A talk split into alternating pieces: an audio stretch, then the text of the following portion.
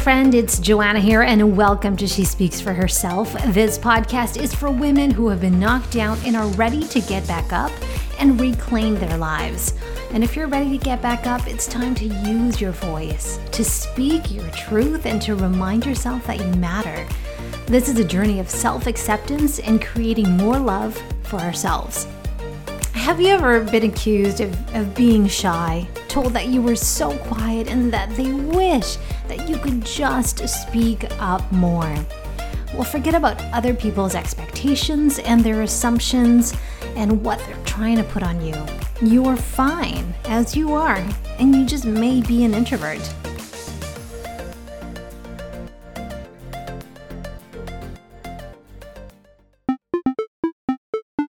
You're not a fan of public speaking, I've got another resource that can help you increase your confidence if you need to give a presentation at work or deliver a speech at a friend's wedding. The site is called podiumprimer.com. There you'll learn the basics of how to write a speech and how to deliver your message so that it resonates with your audience.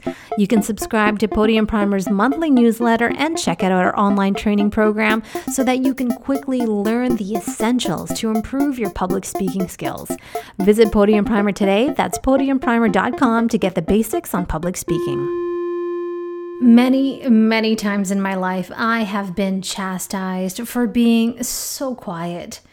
And they'd say it like I was doing something wrong, or I was doing it intentionally because I was a snob, or I was just simply uninterested in the people. Or I was also be, being accused of being too quiet and they found it concerning, like there was something wrong with me.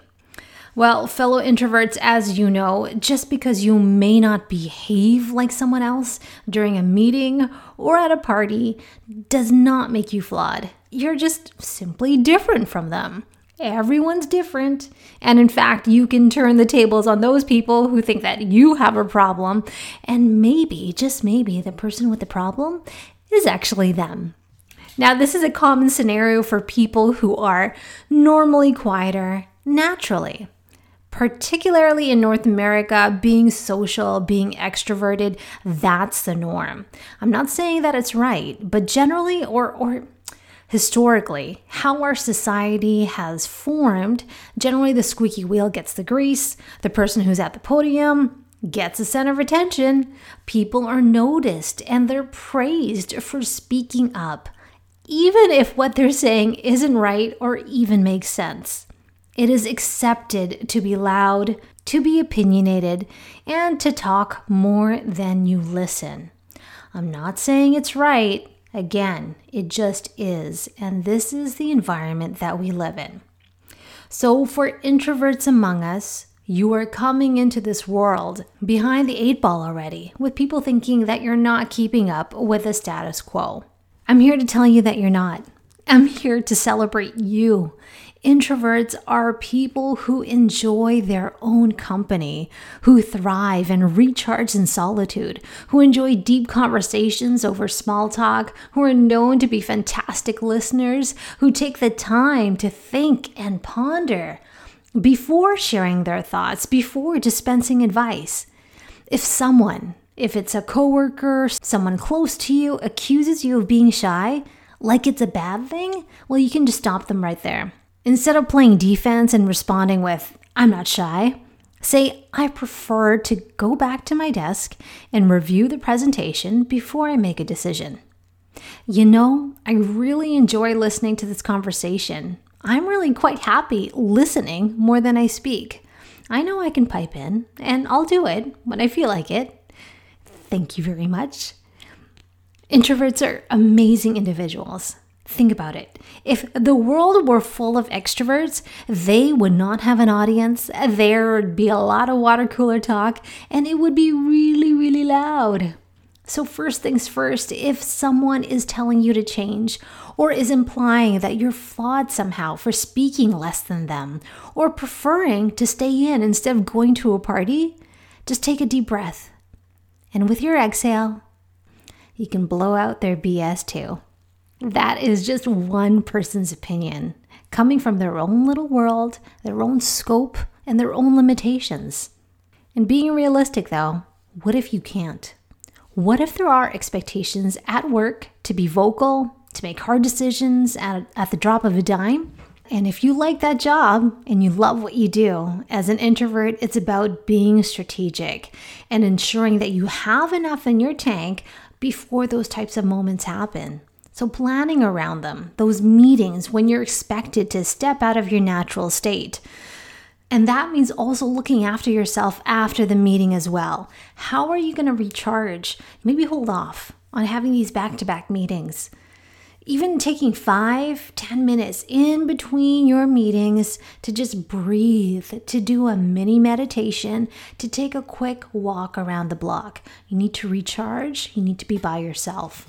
These moments, they take a lot of your energy, and you want to make sure that you just don't leave it all, all your energy at work, because you've got to remember you've got a life outside of work.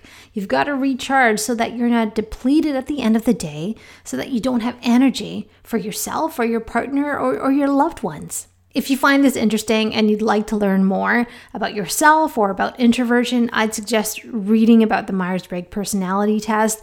You can take a free test at 16personalities.com. That's the number one, number six, personalities.com. I'm not affiliated with them, I just think it's a really good test. It takes no more than 10 minutes, all super easy questions. And after that, it spits out a report that can be eerily accurate for many people, at least many people that I've spoken to. And you can actually pay more to learn more about yourself, but the, the free report is actually perfectly good to learn about more about your type and learn about, you know, possible professions you may excel in, partners that you would be best in a relationship in, uh, the work environment, how you operate as a manager there are certainly more than 16 personalities on this earth, and it is not as though the world is split between, you know, half extroverts and half introverts, but we all have our tendencies. What's key is to understand and to appreciate our differences, that one isn't necessarily better than the other. And if someone communicates differently from you, shows up in a relationship differently than you would, handle a situation differently than you would have, it is perfectly okay. So let's take a deep breath. Inhale in and exhale. This world is a mix of wonderfully weird and amazing people. You are one of them. Your quirks, your personality type, how you show up in the world every day is amazing. You are wonderfully you. I hope you found today's episode helpful. I'd love it if you drop a review. That way, more women can find this space. I will chat with you next week. And until then, know that you are amazing just as you are, friend. Keep doing your best.